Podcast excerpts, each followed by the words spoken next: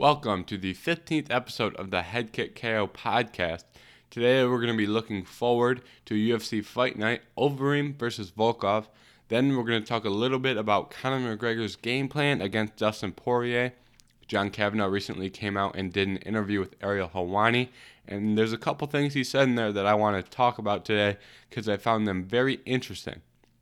And then we're going to look at some of the matchups for the UFC lightweight division and we're going to talk about some interesting topics that we usually don't talk about. We're going to talk about judging and how MMA judging, specifically in the UFC, can be improved.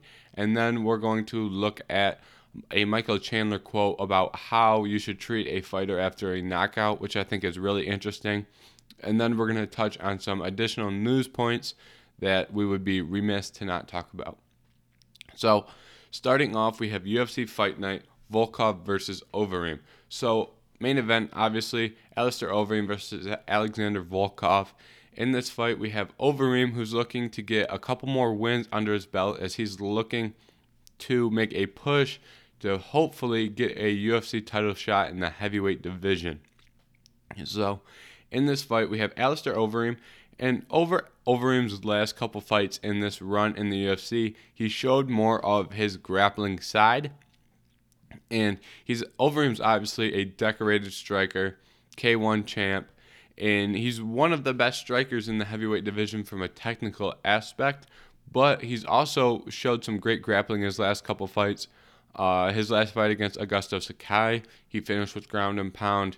His fight against Jairzinho Rozenstruik, he had a lot of dominant time on the ground.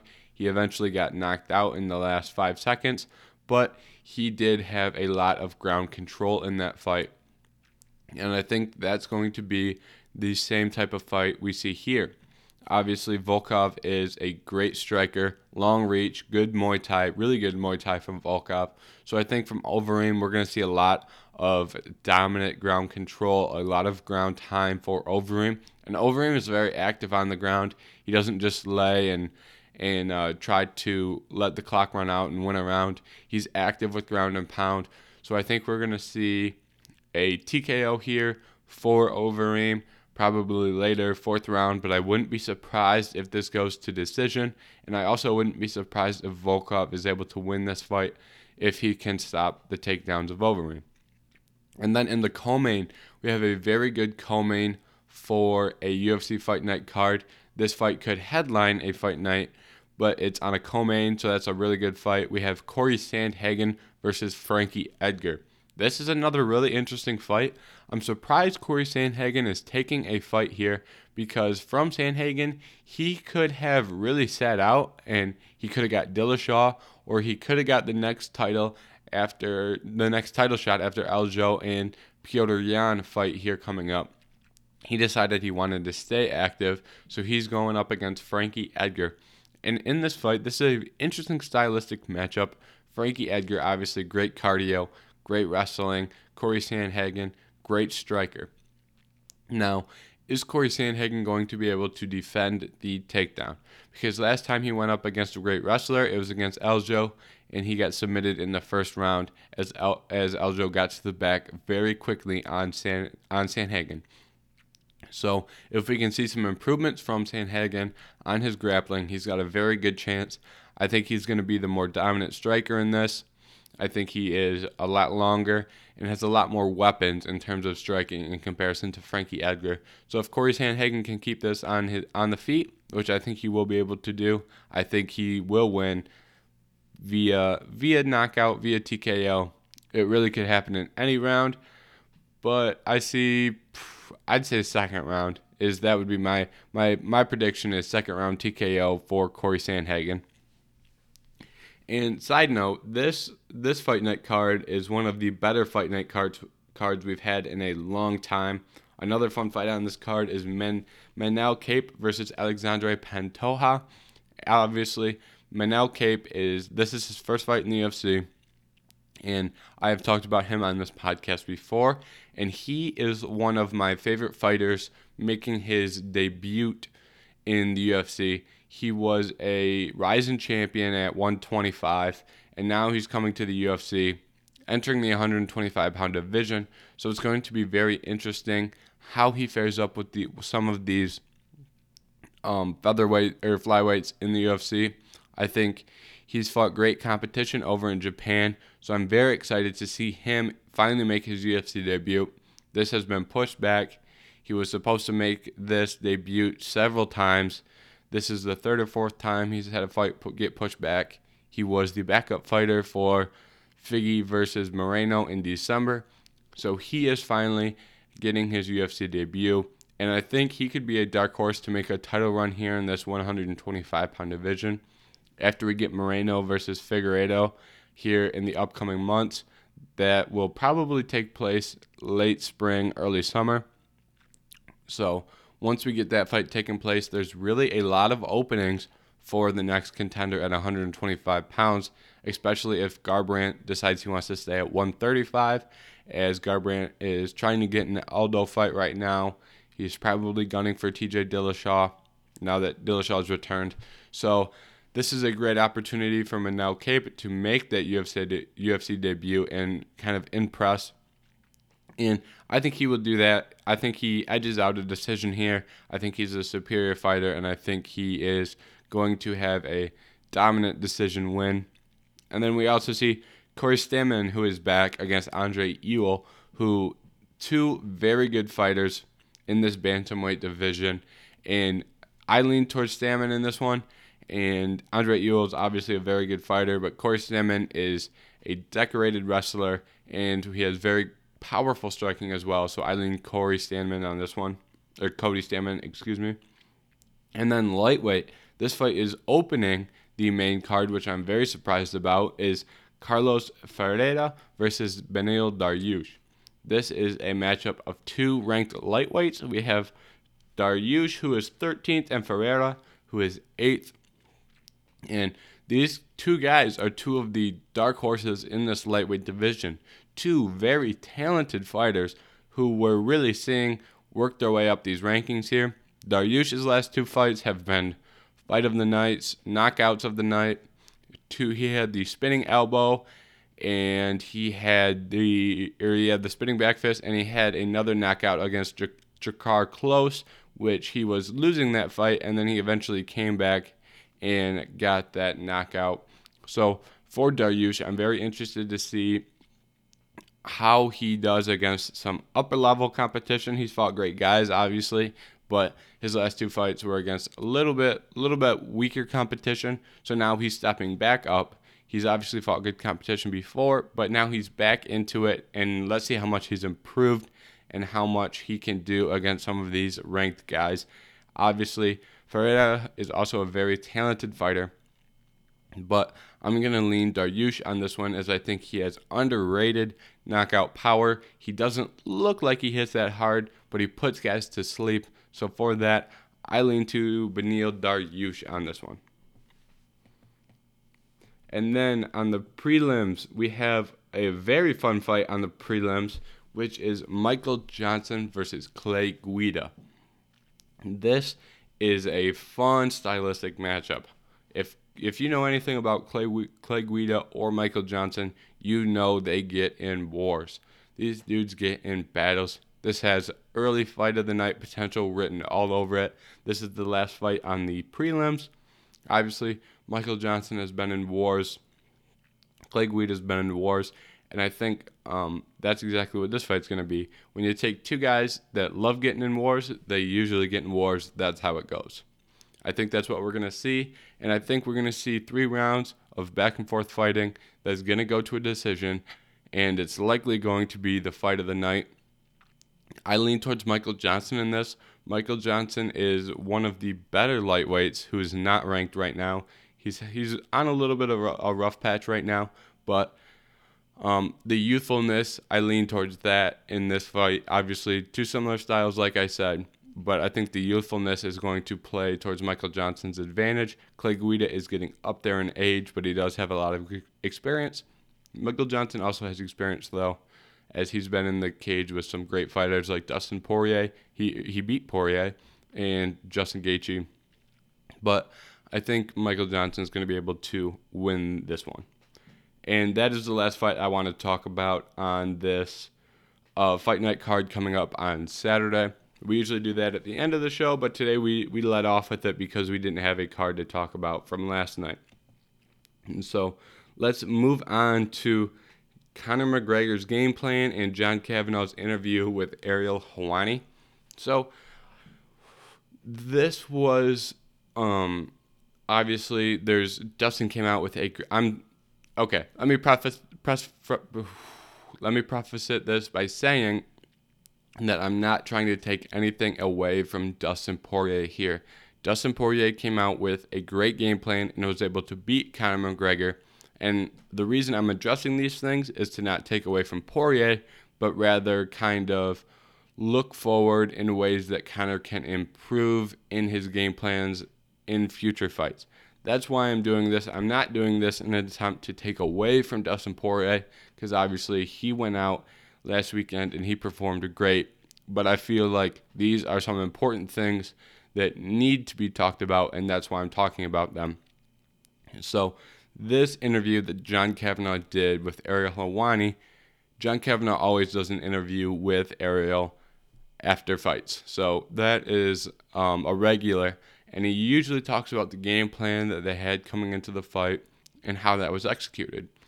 Now, the first major thing that was a big red flag in this interview is Kavanagh said they they were hoping Dustin would grapple kind of early because it would tire Dustin out. Now, this is very silly. That's the only way to describe it is silly.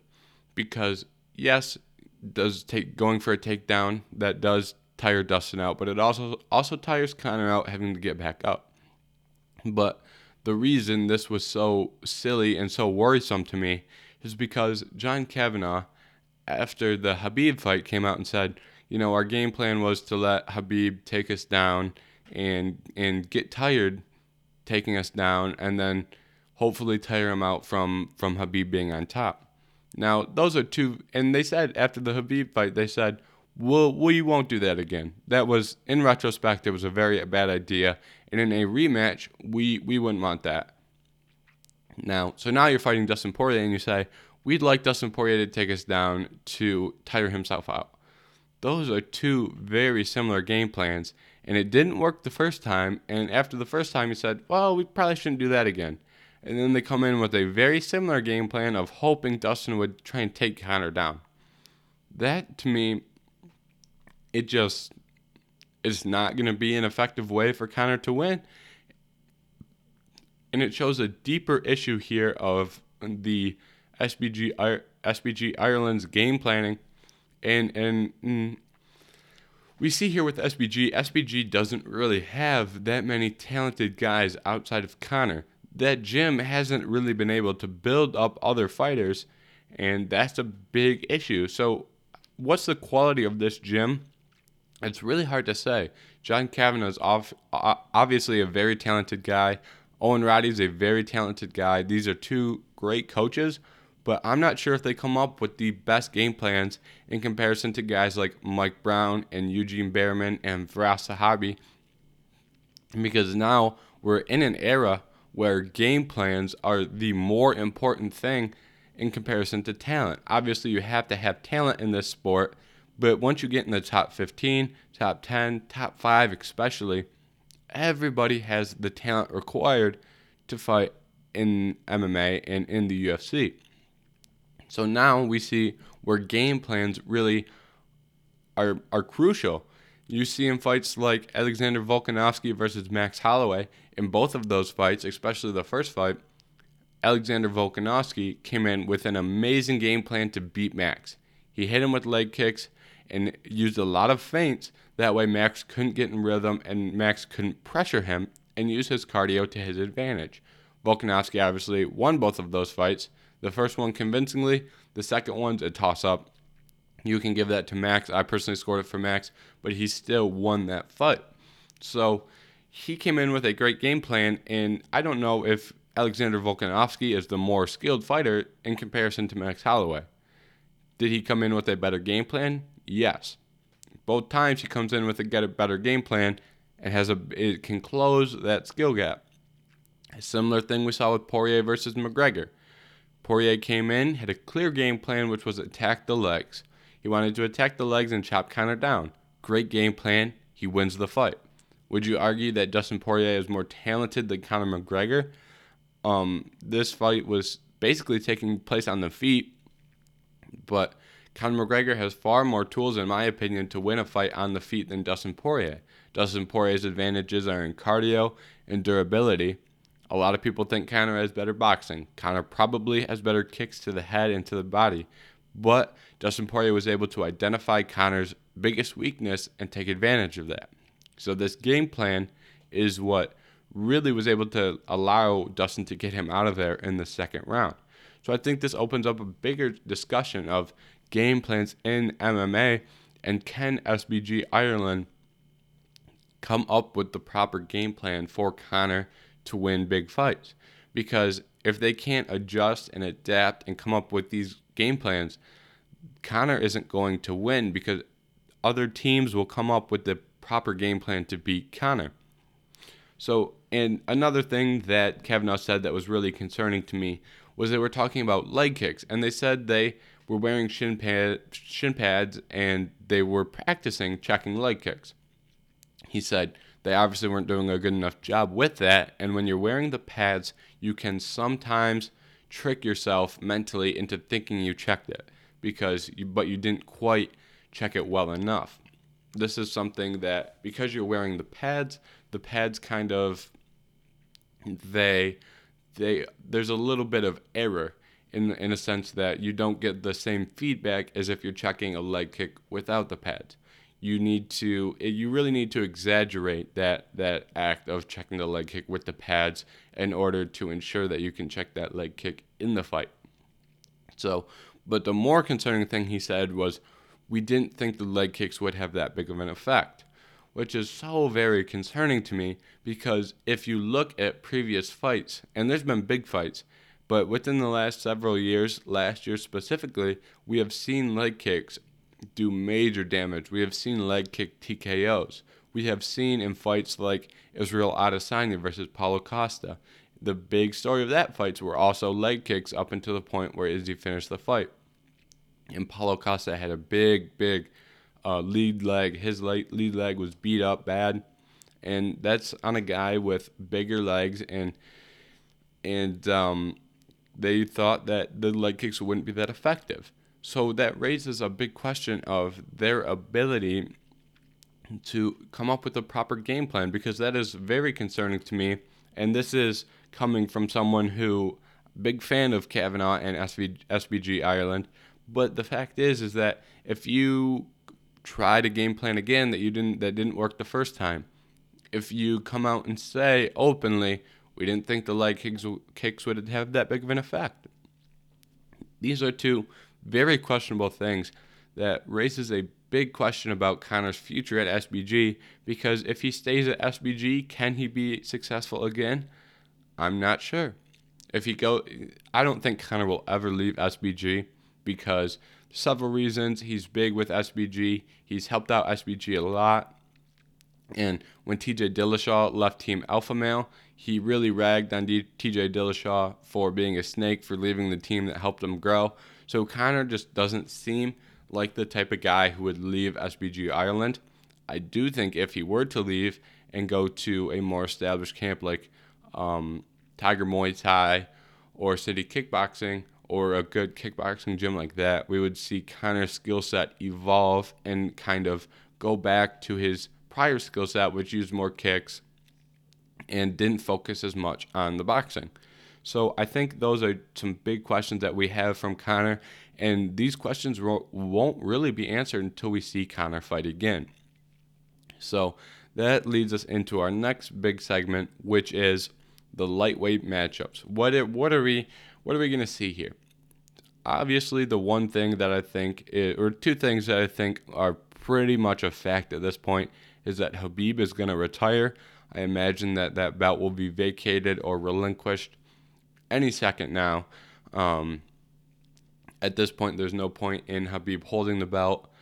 Dana said he doesn't think he's going to come back. Khabib has made it pretty clear that he's not coming back. So I wouldn't be surprised for that belt to be vacated. They might wait and they might they might wait for that belt to be vacated until they determine who's going to fight for it. That's a very real possibility. The UFC may wait until they match up Poirier with someone, and then once they figure out who is going to fight for the belt, then have Khabib relinquish it. That's probably the route they're going to go. That way, that belt doesn't stay vacated for an extended period of time. Now, the question is who is going to fight for the belt? I'm going to give you the who I think should fight for the belt and the other possibilities we could see for the belt. Obviously, both of these situations, we have Dustin Poirier. Dustin Poirier will be fighting for the UFC lightweight belt, assuming that he stays healthy and there's nothing, no, no um, external issues that prevent him from fighting for the belt. Now, who will Dustin Poirier face? Now, in this, I lean, I say this fight should go to Charles Oliveira. He's won eight fights in a row, and his last two against Tony Ferguson and Kevin Lee. He submitted Kevin Lee. He's got the dominant, dominant decision victory over Tony Ferguson, where you could make the case that all three of those rounds were 10 8 rounds. At least two of them were. So I think it's hard to say that Charles Oliveira doesn't deserve the next shot at the title. Now, the UFC could, there's two other big ways where I think the UFC could go. And these other two ways that the UFC could go First being Conor McGregor. In the press conference, Dustin seemed very open to the idea of a trilogy fight, and Conor, whenever he loses, the first thing he wants to do is rematch. Uh, that happened against Nate Diaz. He lost to Nate Diaz in the first fight, and he was up there rematch, rematch, rematch. Same thing with Khabib. He's still calling for that rematch. And I think Conor's going to want that fight. I think Dustin's going to want that fight because Dustin just proved, hey, I know how to beat Conor McGregor. And for Dustin, he proved he knows how to beat Conor McGregor, and he's going to get this uh, probably a bigger payday than the first one. There will probably be probably be more pay-per-view buys on this. There will probably be he'll probably get a larger guaranteed salary. So for Dustin Poirier, he thinks, hey, I can beat this guy, and this is going to be my biggest payday that would be a fight that Dustin would want for the belt. Now, the second fight being Nate Diaz. Nate Diaz is coming back down to 155. There's been talks about him fighting just about everyone. People have said Tony, people have said Gaethje, people have said Poirier. And once again, in the post-fight presser, Poirier said he would be willing to fight Nate Diaz. And if Poirier is fighting Nate Diaz, then it pretty much would have to be for a belt because Poirier is fighting. The next time Poirier fights, I imagine the lightweight belt is going to be on the table. So, do I think either of those matchups should be made? No. Even though Nate Diaz and Dustin Poirier have a large history with each other, they were supposed to fight before, it'd be a really fun fight and a fight I would love to see. But I struggle putting Nate Diaz in a title fight after after a loss I and I know the UFC has done this before. They did it with Aldo and they did it with Romero, but that's probably a, a practice that the UFC, UFC should shy away from. In both of those situations, there weren't as many contenders. Obviously, now we have Oliveira. We have a clear guy who is deserving, and I don't think we should default to the guy coming off a loss. So that's just my opinion on that. And then the other two fights that I think should be made. First being Gaethje versus Chandler. Michael Chandler came off a big win and has a legitimate a legitimate um, case to fight for the title. When whenever you knock out Dan Hooker like that, you you make a big statement. He knocks out Dan Hooker in the first round, and if you remember, that was Poirier's last fight prior to McGregor was Poirier versus Hooker. So in that fight, that fight went all five rounds, and Dan Hooker almost won.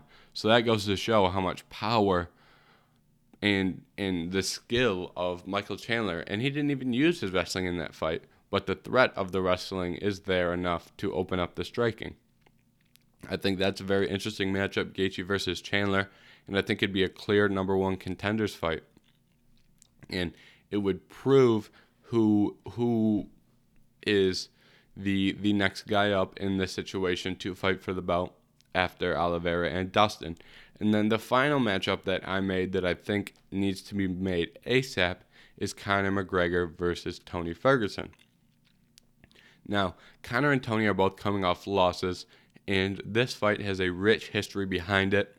Um, when Conor was off boxing Floyd in 2018, Tony Ferguson had the interim title belt or the interim title. And Conor McGregor is one of the main reasons that Tony Ferguson never had the opportunity to fight for a UFC lightweight belt. He obviously had the interim, like I said, but he never got the opportunity to fight for the real undisputed belt. Conor had that belt and was off boxing Floyd. And then some external things obviously prevented Tony from getting that fight against Khabib, injuries and whatnot, and COVID on the last one. But with that being said, we have these two guys here right now. They Dustin Dustin just beat Conor. Tony's coming off two losses against Gaethje and Oliveira. So I think right now that's the best matchup you can make for both of those guys. It has a rich history, and I, this would be an easy fight to sell. Um, whenever Conor McGregor is fighting, it has to be the main event of a pay per view, and I think this is the type of quality that could be made for a very good pay per view. And I think for the UFC, this could bring this could bring back trash talking trash talking Conor McGregor. I would not be surprised if we see that if he fights Tony Ferguson. Tony Ferguson has always had, animosity towards McGregor.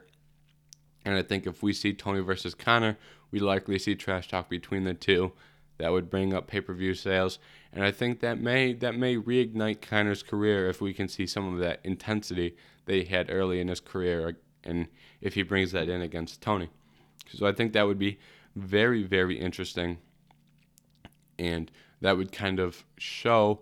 A lot of people are saying that Conor and Tony are both on their way out. They're both getting older. So I think that the winner of that proves that they are still still an elite fighter and they can move move their way back into the UFC title picture. Now, so now we're going to move into some other one other thing I wanted to talk about or excuse me. We're to we're to look at Conor McGregor's medical suspension. So I've seen a lot of people saying that Conor McGregor has been suspended 180 days medical suspension. Now, that's a little misleading because there is, is some fine print on that. He was suspended 180 days medical suspension, but he can get that reduced to 45 days. So the way that works is if Conor McGregor can provide negative X-ray negative X-rays on his tibula and fibula, then he would be cleared to fight after 45 days. So basically, if he can prove that there's no structural damage to his knee that was damaged in that fight, it goes down to 45 days. The reason it goes down to 45 days and not all the way down to zero is because he received 45 days for the TKO loss and the knockout.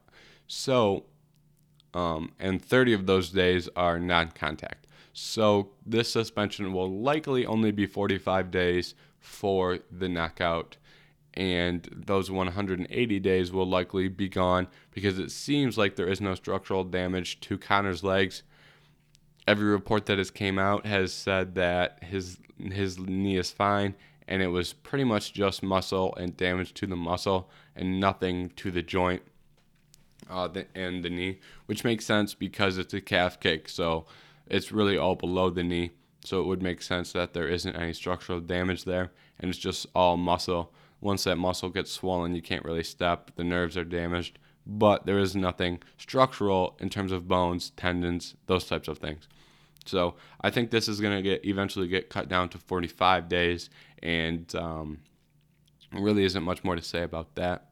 The next topic I want to talk about is Michael Chandler in his post-fight presser last week talked about how you treat your opponent after a knockout, which I thought was something very interesting in this, Michael Chandler said, he pretty much said that he doesn't like it when someone comes up and they do the whole, I just knocked you out, now I'm going to hug you, I'm going to give you a kiss on the forehead, and I'm going to act all buddy buddy.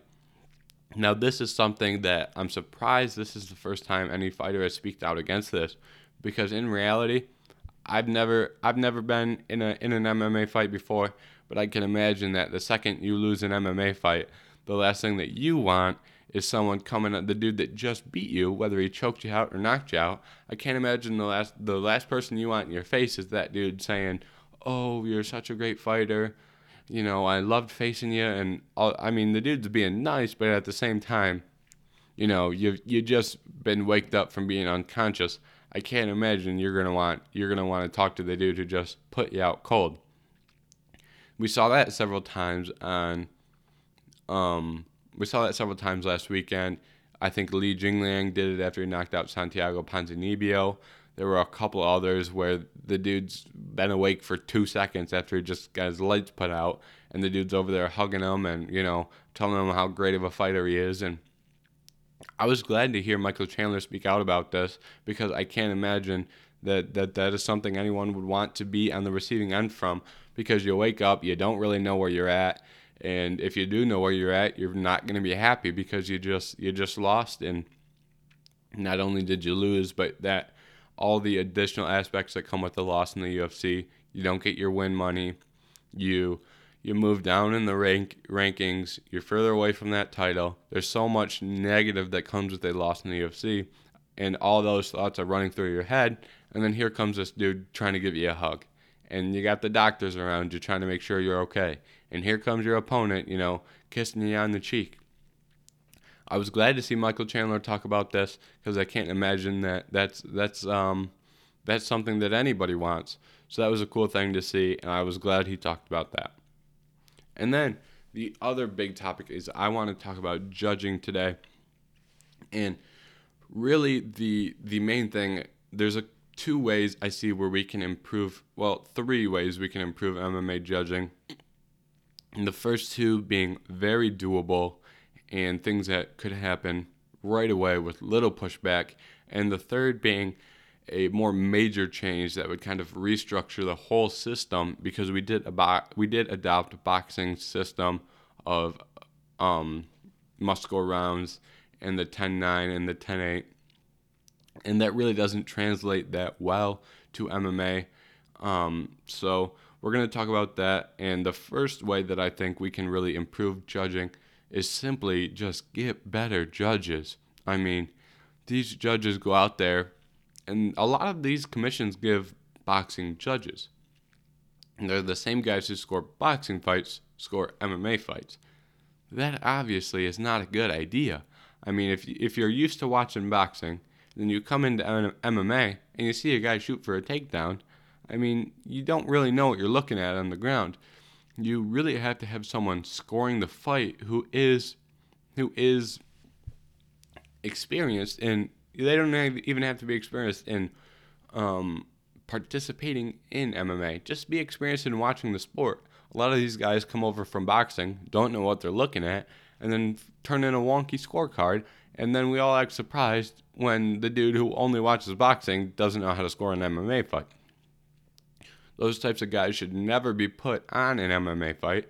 They have no business judging an MMA fight, and they probably don't want to.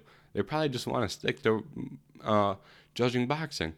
So if we can get some more judges who are strictly MMA guys, and if we can make judges more accountable for their scorecards, so, for example, we had the biggest one of recent memory in an important fight was Felder versus RDA.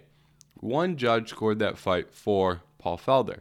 The other two made it a clear dominant win by RDA, which is what it should have been. I believe that fight was 50 50 45 range. Um, 40, 49, 46 range. I don't remember the exact scorecard off my head. But once there's fights where you see, okay, this is going to be a clear one for RDA. And then the first scorecard gets read and is for Paul Felder. And then everyone's sitting around going, what the hell are we doing here? Why is this? How'd this happen? We should make judges more accountable. They should have to come in and say, hey, this is what I saw. This is why I scored this fight for Paul Felder. And if we can do that, and if they can't provide a logical reason why they scored the fight for Paul Felder, then you're out. You don't get to judge again. because there's a lot at stake here for a lot of these guys, and these judges really could mess this up badly. So, um, that's a big thing. And you know, I'm not I'm I'm okay with judges have descending scorecards. That's not the problem. The problem is is that there's some of these scorecards there isn't a logical way you could justify a scorecard. I think if any judge can sit down and logically explain how he scored a certain round um, for a certain fighter, then that's fine. But if you can't make a logical argument that a fighter won a round and you gave it to him, then I don't know what to tell you. You got to go because there's a lot at stake here. Okay. The second main way that we can improve MMA judging is just have more judges. So um, I believe it was KSW over the weekend, or or it might have been XMMA. One of the two promotions have five judges. Now, there's nothing wrong with having five judges. It there's only advantages. That way, in an MMA fight, currently in the UFC, if one judge has a fight scored one way and two judges have it scored the other way, it goes to the guy, the two judges who scored it one way. Now, you only need two out of the three judges to mess up, and then we have a bad decision, right? But if you have five judges, you need three of the five judges to mess up and not see it the correct way. It's a lot harder when you need three out of five to screw up in comparison to two out of three. Just the more judges that uh, take part, the less likely it's going to be that we see weird scorecards and fights go in the wrong direction. So, with that, with that, I think five judges is the most realistic change that the UFC can make, and I think that there's no reason why we should, shouldn't see that change soon, by the end of the year. There's it's a very simple and um, easy change to make. You just put two more guys there, and you have two more scorecards turned in at the end of the night, and the chances of a robbery are far far less likely. So, and then we have the final the final solution, which is a a big one. This is a big change that I doubt we see, but I think it would be very beneficial for the sport. And this is Verdict MMA. Now, if you don't know what Verdict MMA is, it's basically an app that you can download where you score fights and you pick fights. So you earn points from scoring and picking fights correctly. So this the main thing that I want to look at here is the scoring aspect. Now, this in in this sense, it's pretty much anyone who has the app can score the fight. Now, in this, we see we don't see you score in a 10-9 or a 10-8 or you have the option for a 10-7. Most fights obviously are 10-9 or 10-8. So you score it and then it gets pooled with everyone else's everyone else's score from the world and then it spits out a number. Now, these numbers for a scoring, it's based on the 10 8 system, but it's not a clear 10 8 or a clear 10 9 round.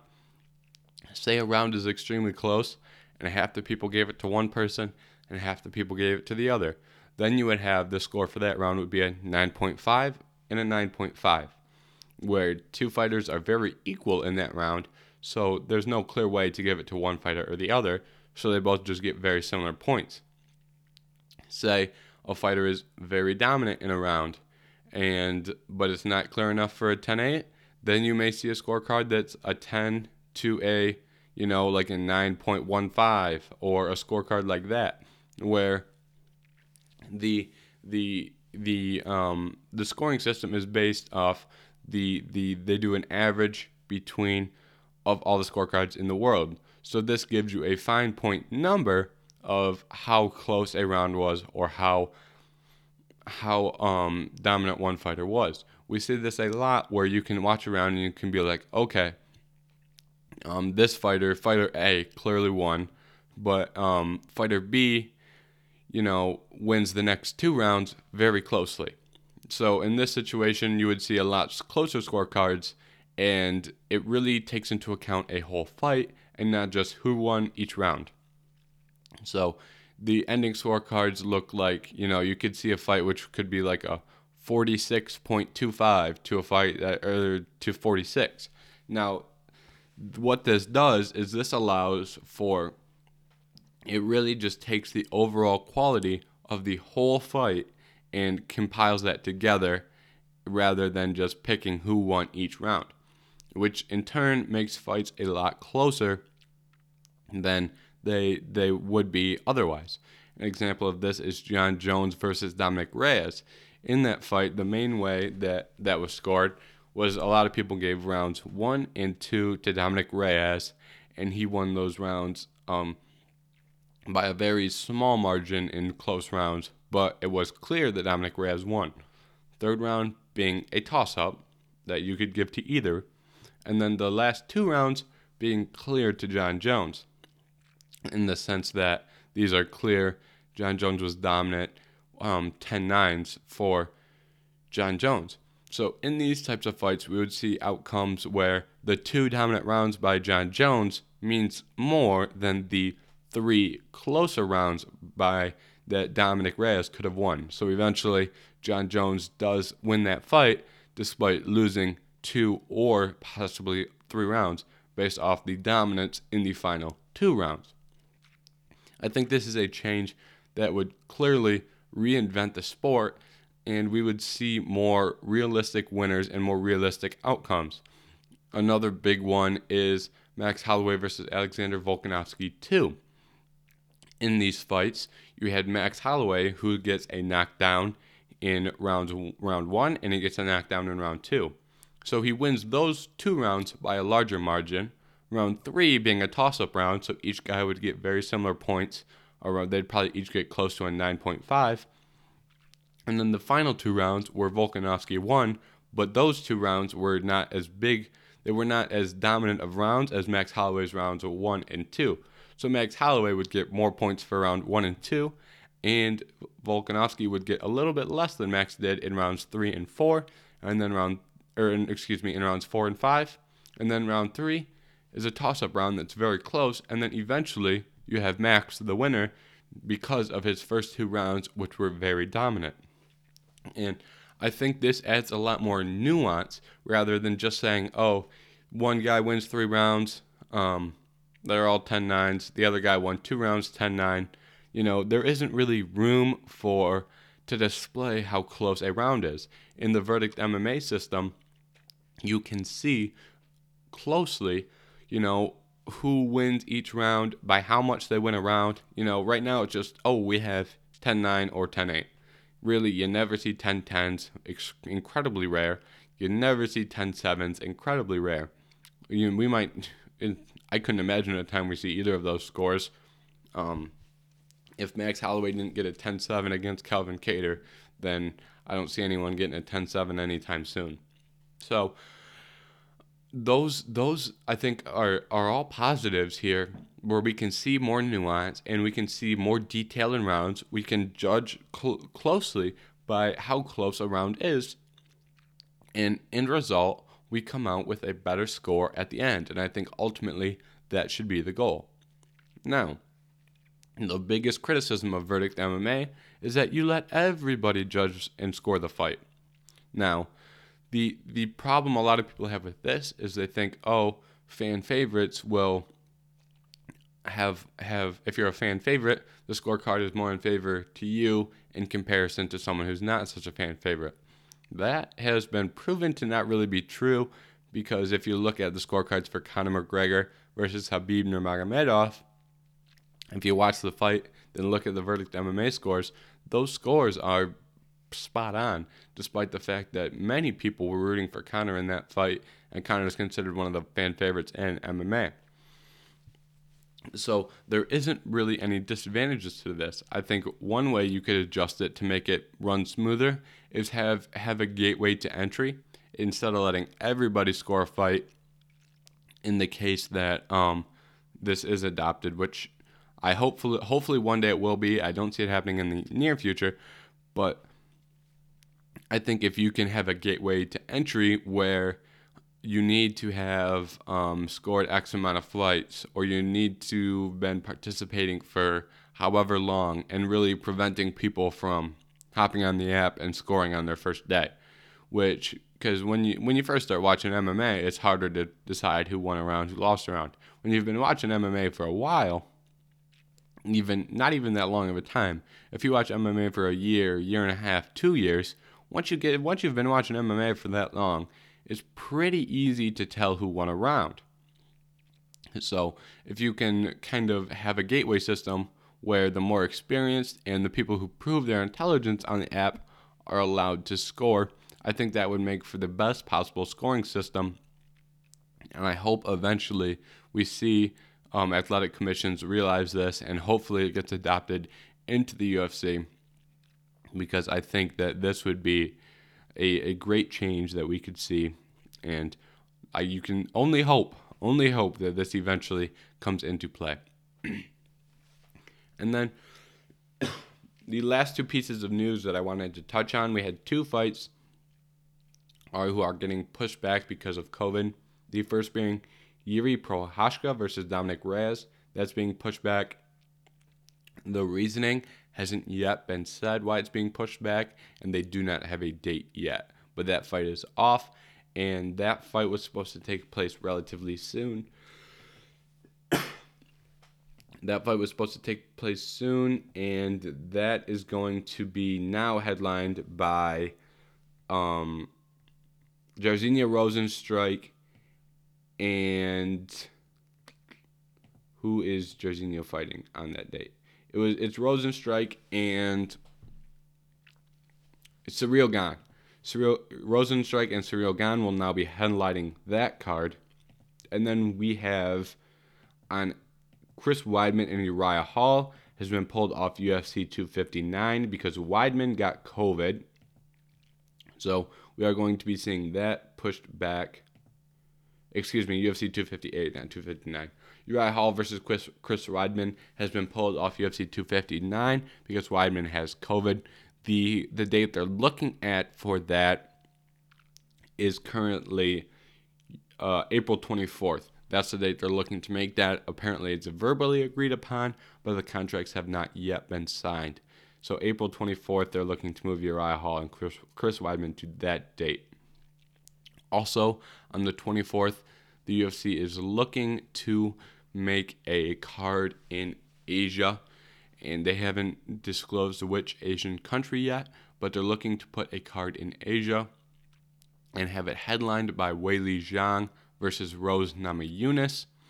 And for the 115 pound female belt, that would be, and then they want on the undercard of that, they want Joanna Jędrzejczyk versus Zan Yeah, versus Yan. So they want that fight to take place on in the co-main. I think this is a best case scenario for the female 115 pound division. I think these are the the top the top four fighters. Rose versus Weili for the belt. Joanna versus Yan for the in the co-main, and then that would probably probably be a number one contenders fight, and then have the losers square off against each other. A little a little mini tournament here, and I think that is a great thing for the UFC to do.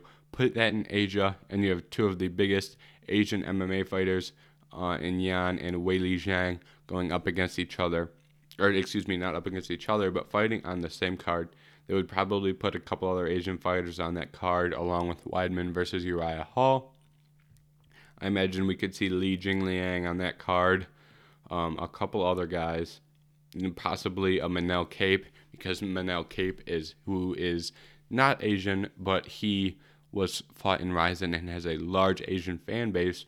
So we could see a couple of these Asian fighters on that April 24th card, and that already sounds like it's going to be a lot of fun with the co-main and main event. So that is everything I wanted to talk about today. Thank you for tuning in. Make sure you go follow me on all other social medias. We've got Instagram, we've got Twitter, we've got TikTok, we've got um, if you're whatever you're watching or listening on, we have YouTube, Spotify, Google. Google Podcasts, Apple Podcasts.